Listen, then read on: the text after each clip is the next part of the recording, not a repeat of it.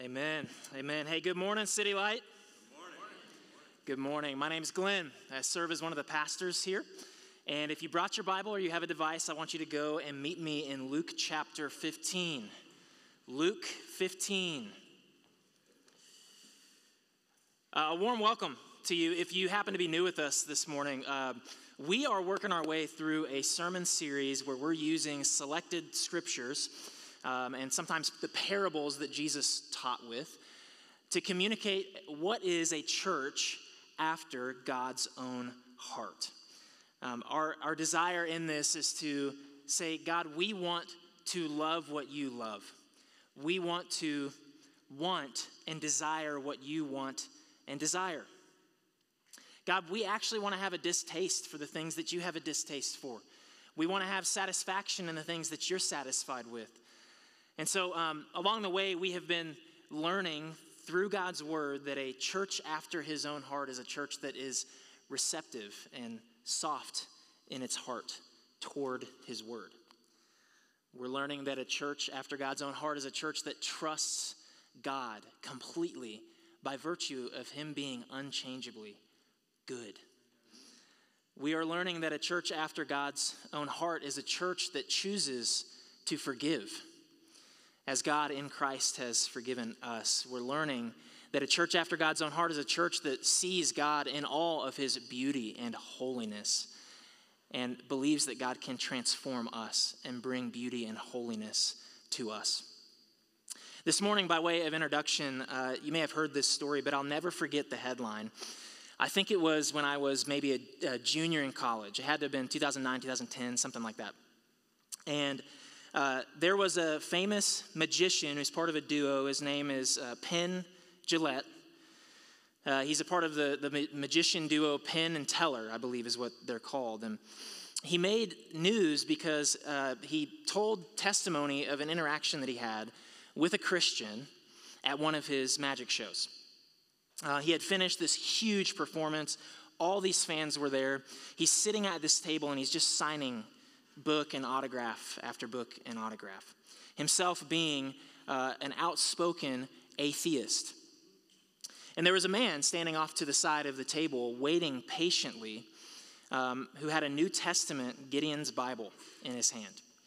And after a while, Penn recounts the story and said the man, he came over to him, complimented him on the show, handed him this Bible, said, hey, I wrote a note in this for you.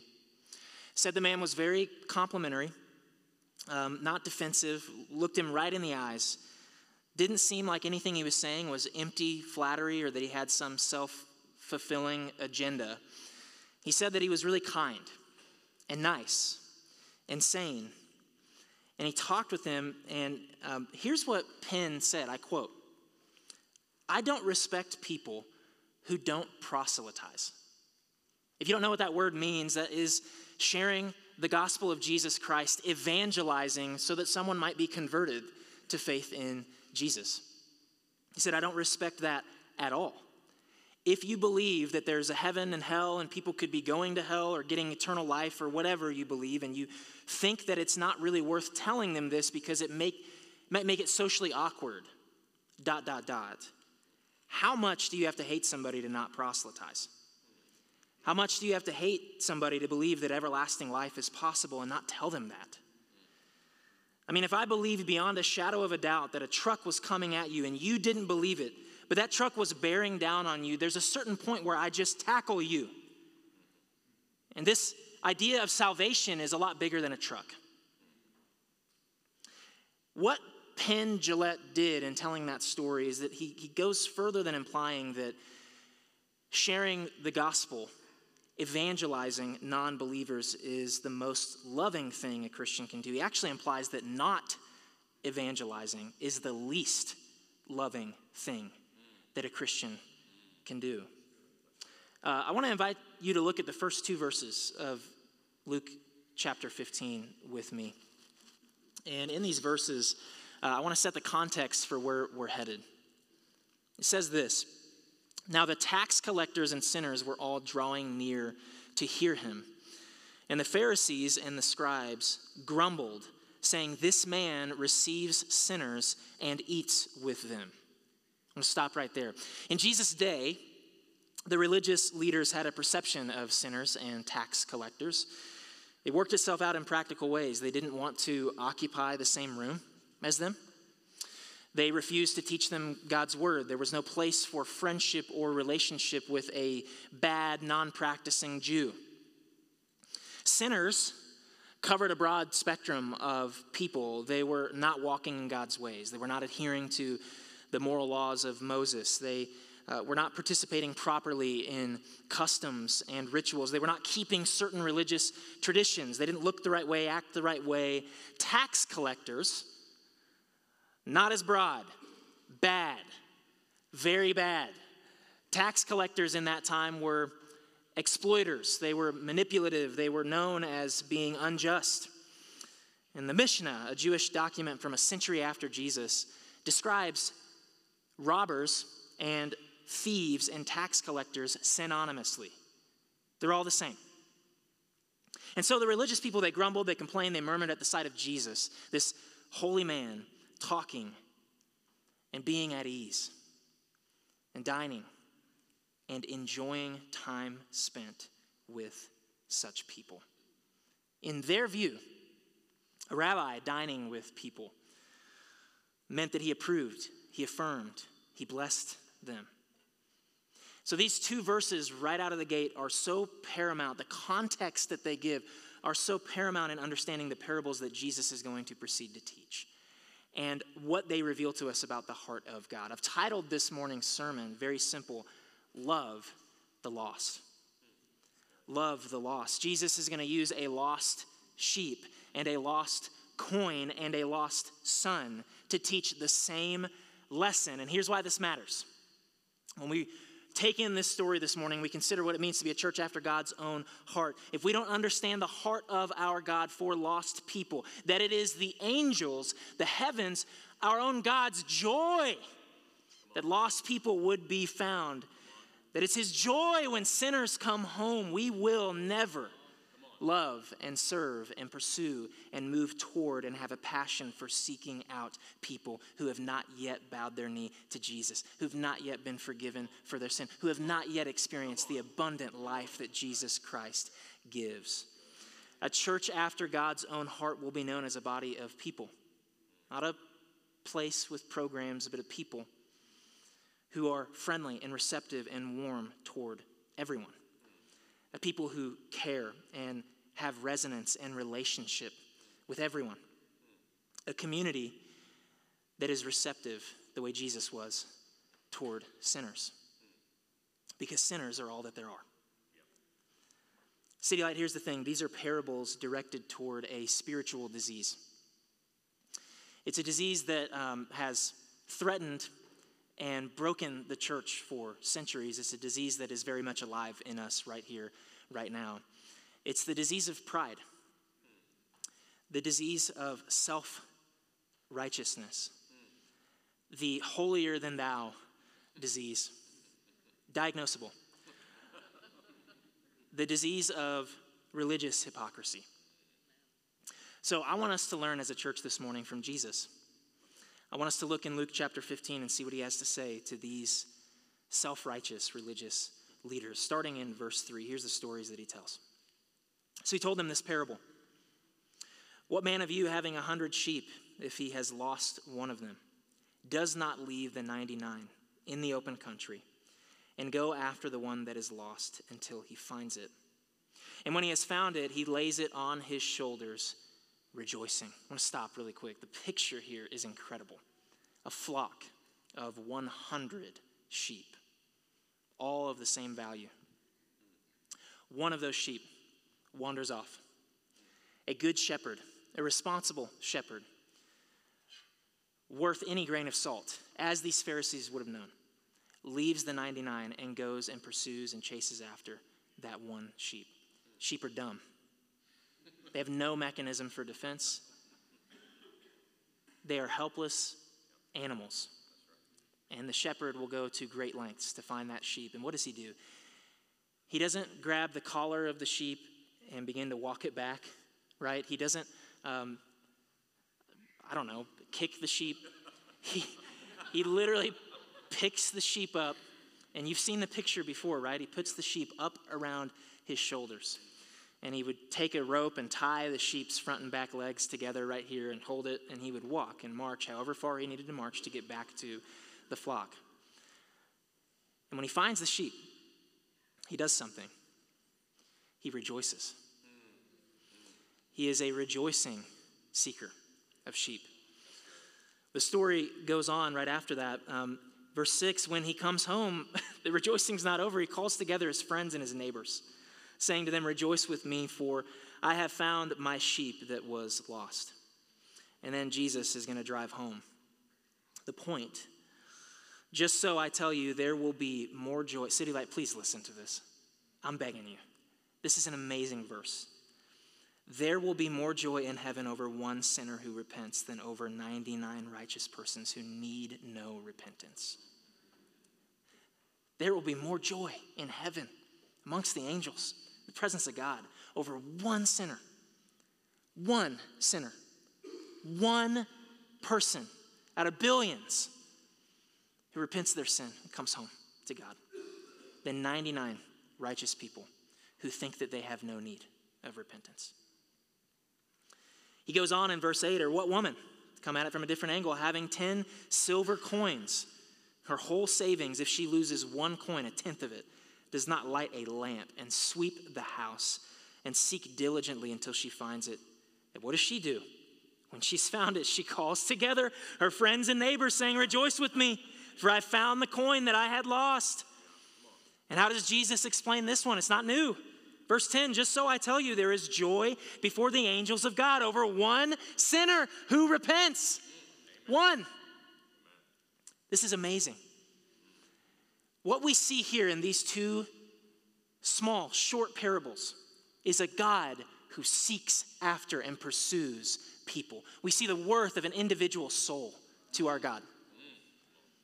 We love and trust and believe in a God who seeks and saves. And I'm reading this, and I realize that the longest recorded parable of Jesus is still yet to come. Like, he's told both of these stories, and then he has to see something on their face or think they're not getting it yet, and so he goes on to tell another story. I hate to be this guy. I know you're going to be like, really, again? I love The Office, okay? It made me think of this. It made me think of when in The Office, there's an accountant in the office. His name's Oscar, and Oscar comes in, and he's talking to Michael, the regional manager over this paper company, and he says, "Hey, we've got a surplus in our final accounts of the fiscal year," and gives him the papers and shows Michael all the graphs and the charts and the spreadsheet, and Michael's nodding his head, and he's looking at it, and he's like, "Looks great, looks great." The guy has no idea what he's looking at. He doesn't have any clue. And so what does he do? He sees the cameras on him, because the show's based on like a documentary crew following a bunch of people in an office. So he kind of glances, and he realizes that he needs to figure out what's actually being said here, but he doesn't want to give it away. So he goes, "Let's play a game. Why don't you explain this to me like I'm 8 years old?" And so Oscar goes on, and explains him how he would explain it to an 8-year-old. And, he's following along, and if, Oscar gets to a certain point, and Michael's like, "You know what? Explain it to me like I'm 5. Just keeps going. Eventually, at the very end, Michael seems to understand what's going on. But here's his final line. He says, "Okay, I think I get it. Break it down in terms of, I think I'm getting you." And then the scene just ends. They move on to the next thing. I can't help but think that Jesus is experiencing the same thing when he's talking to people who are so fixed in their ways. Are we fixed in our ways? So used to the way things are supposed to be. Are we so used to the way that things are supposed to be? So swimming in a certain Christian subculture of their day that is actually not the kingdom of God. That he goes on to tell this story. And what he proceeds to tell them is the longest story that he tells. It's a story regarded by some secular writers, famous writers in human history, as the greatest story ever told. So captivating, so beautiful in its delivery. It's the parable of the lost son, the parable of the prodigal son. And Jesus is going to say, you'd agree with me about the shepherd. You would understand the need for a shepherd to seek out one lost sheep. You'd agree with me about the coin. The value of a day's wages to a woman's household. How much more precious is the soul of a human being. The eternal soul that Yahweh, our God, values with no estimation. And so he jumps right in, verse 11. Would you read this with me? And he said, there was a man who had 2 sons. And the younger of them said to his father, Father, give me the share of property that is coming to me.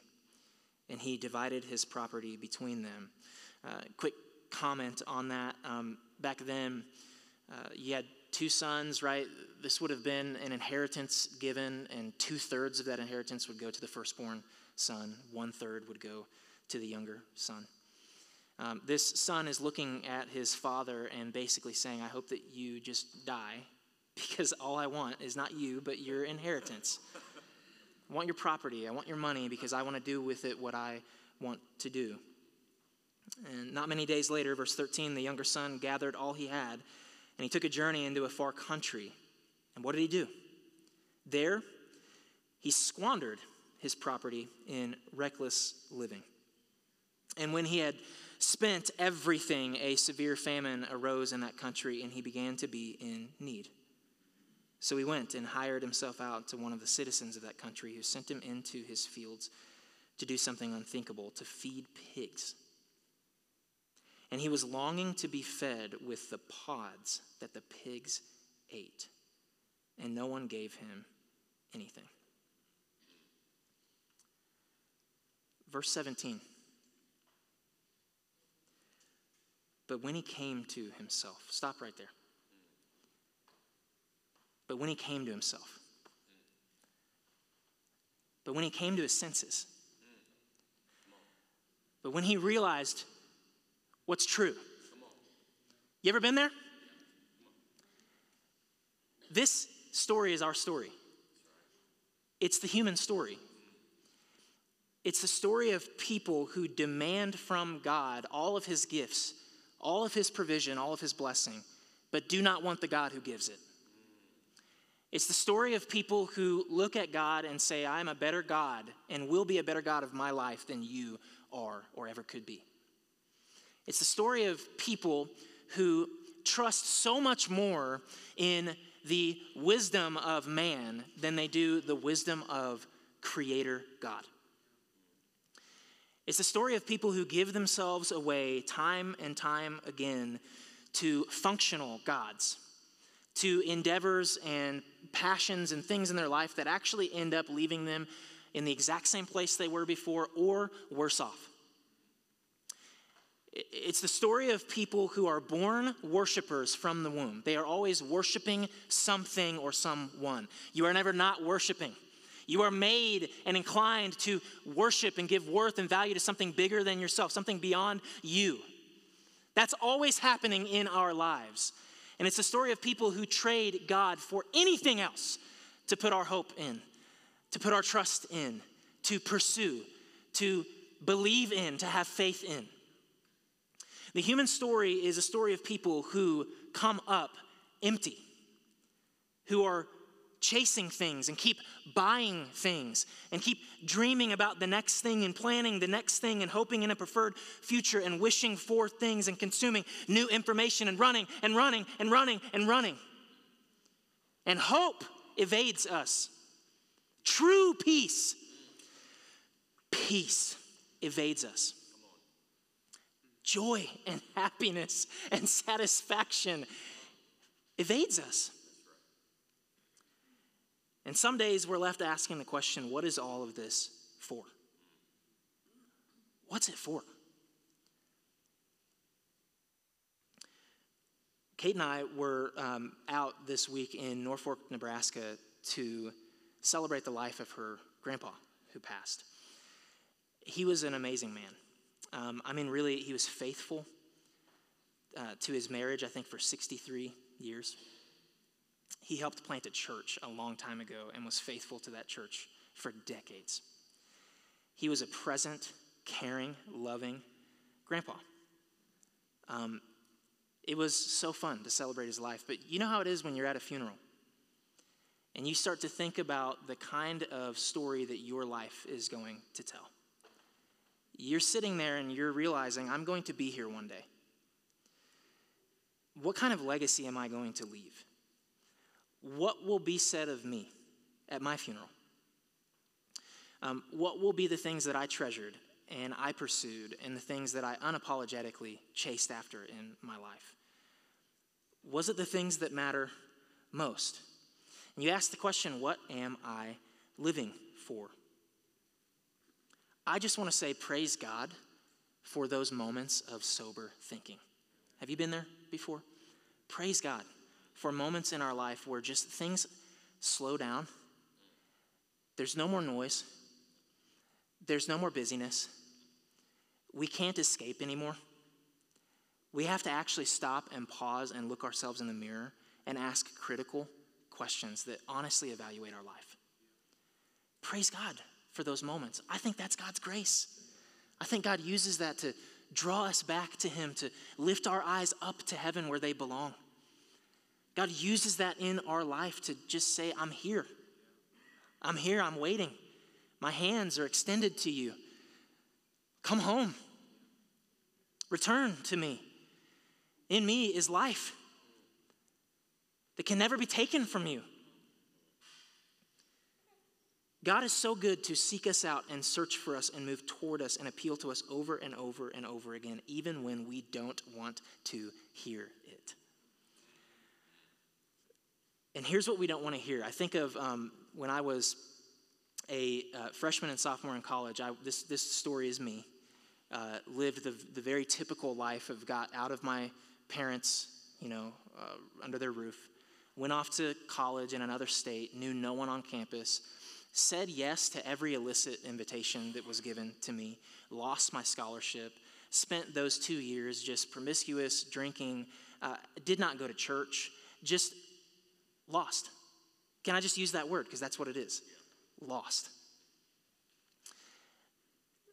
I did not want to believe that the abundant life, that the best life, the most hopeful life, the most fulfilling life, the most secure life, the most loving life, the most peaceful life, the most satisfying life, the most adventurous life, the most wonderful human life is lived in Christ Jesus and in no one else. I just didn't want to believe it. And here's what happened. I got around people who received me. I got around people who loved me. I got around people who expected nothing from me. People who served me. People who, when they saw me take any step of faith, they threw a party. They rejoiced. They celebrated my progress in faith. And it changed my life. God used a community of people in college to find me. And it changed everything. I wouldn't be here today if it wasn't for that. I just want you to know when this chapter uses the words, when he came to himself. Another translation will say when he came to his senses, when he finally found himself. It's language for repentance.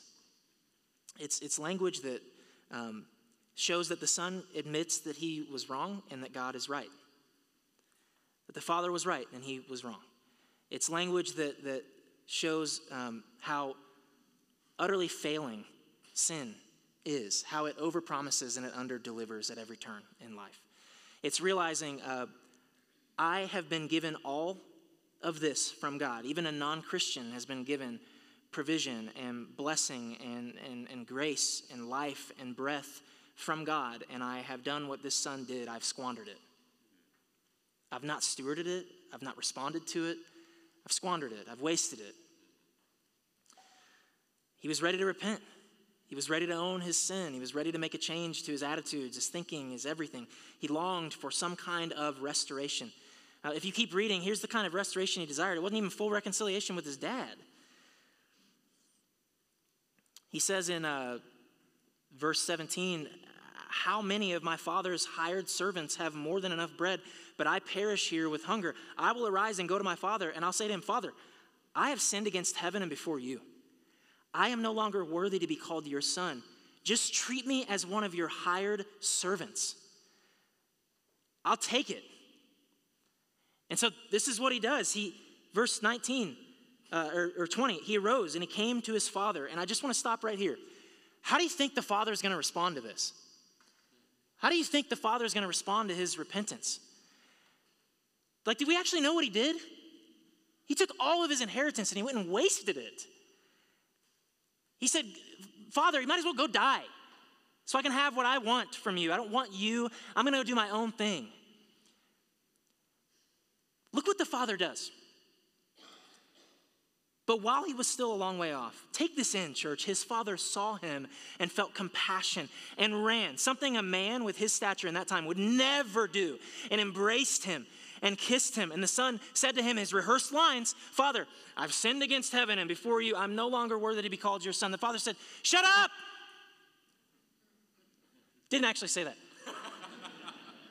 He said to his servants, bring quickly the best robe, put it on him. Put a ring on his hand, shoes on his feet. Bring the fattened calf and kill it. Let us eat and celebrate, for this son of mine was dead, and he's alive again. He was lost, and he is found. And they began to celebrate. Wow, what a story. Please don't miss this. The humility required of a person is often the biggest obstacle to the Christian faith. One of the best indicators that you're ready to place your faith in Jesus for the first time, and one of the best indicators that you are ready to repent again and again of sin and return to God, come home to God, even as a Christian, is that you feel the need to be reconciled to God. You feel a separation from him. You feel a deep sadness that you're not right with him. You long to do something about it. You're not satisfied until you can get in his presence and feel at home with him.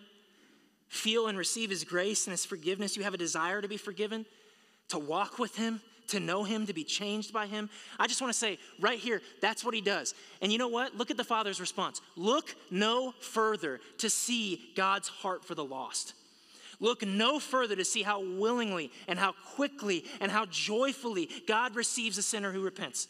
Look no further to see how God is so close to someone turning toward him. He doesn't give a stairway for someone to climb to reach him. He's standing at the bottom step, right there, with his hand extended to someone, ready and willing.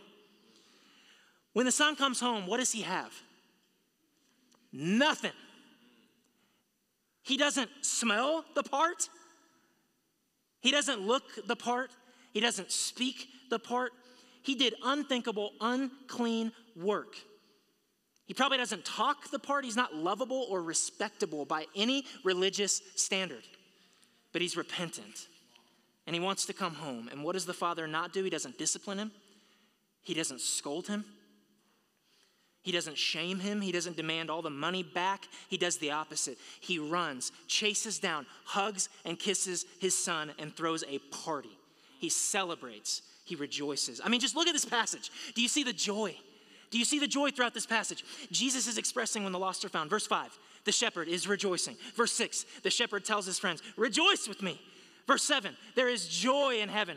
Verse 9, the woman tells her friends, rejoice with me. Verse 10, there is joy before the angels of God. Zephaniah 3:17 says, the Lord your God is in your midst, a mighty one who will save. He will rejoice over you with gladness. He will quiet you by his love. He will exult over you with loud singing. Listen, church, this is leaving no doubt. This is telling us that nothing garners more celebration, nothing warrants a bigger party, nothing so warms and fills the heart of our God than when one person is no longer lost but found. It was for the joy set before him that Jesus carried the cross for our sin. May God's joy be our joy.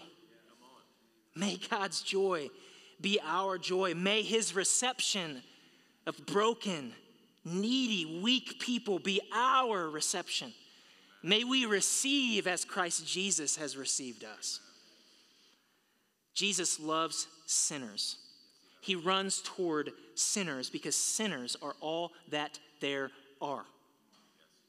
Jesus is a savior to people who need one, which is all of us. Luke 5:32 says, I have not come to call the righteous, but sinners to repentance. Notice it's in the same gospel. We're trying to get something here. Luke 19:10 For the Son of Man came to seek and to save the lost. That was Jesus' express mission. Additionally, City Light, I just want to say, do we see the precious, cherished nature of a human being in the eyes of our Lord? The worth of a single soul to our God. A church after God's own heart will see people the way that God sees them. If you're here this morning, you're not a Christian. We see you the way God sees you. We want to receive you the way God has received us. God wants you to be found. He wants you to know the life that he gives. He wants to forgive. He wants to have fellowship with you. He wants to change your life. He wants to change you, transform you.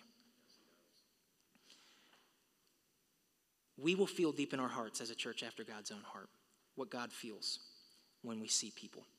You matter to God. You were formed and fashioned by God.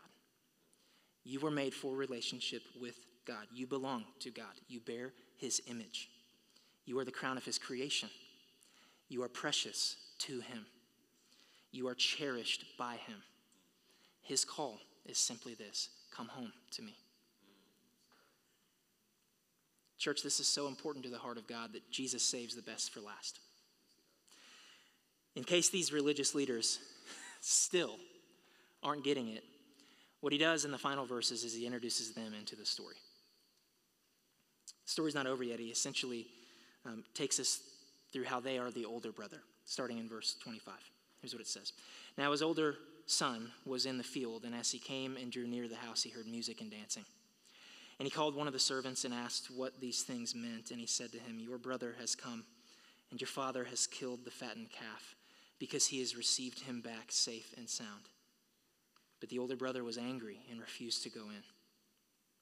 His father came out and entreated him. Do you know how gracious that is for the father to leave the party and come out to entreat his grumbling son?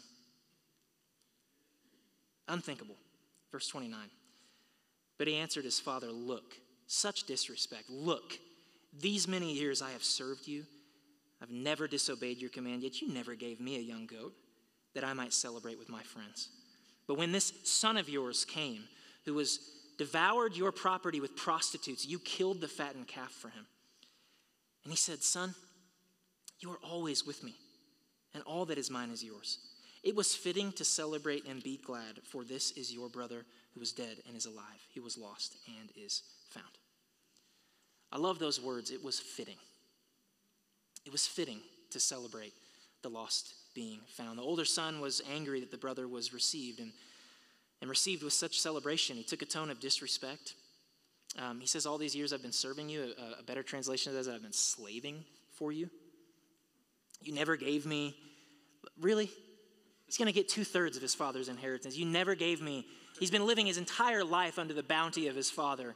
You never gave me anything. And then he disassociates himself from his father and his brother. He says, that son of yours. The older son is a picture of a self-righteous churchgoer who just feels like receiving and welcoming people who are not eager to follow God or don't meet the certain standard of what a church person should look like. It's kind of an insult to the righteous person's obedience and their faithfulness and their commitment and their generosity.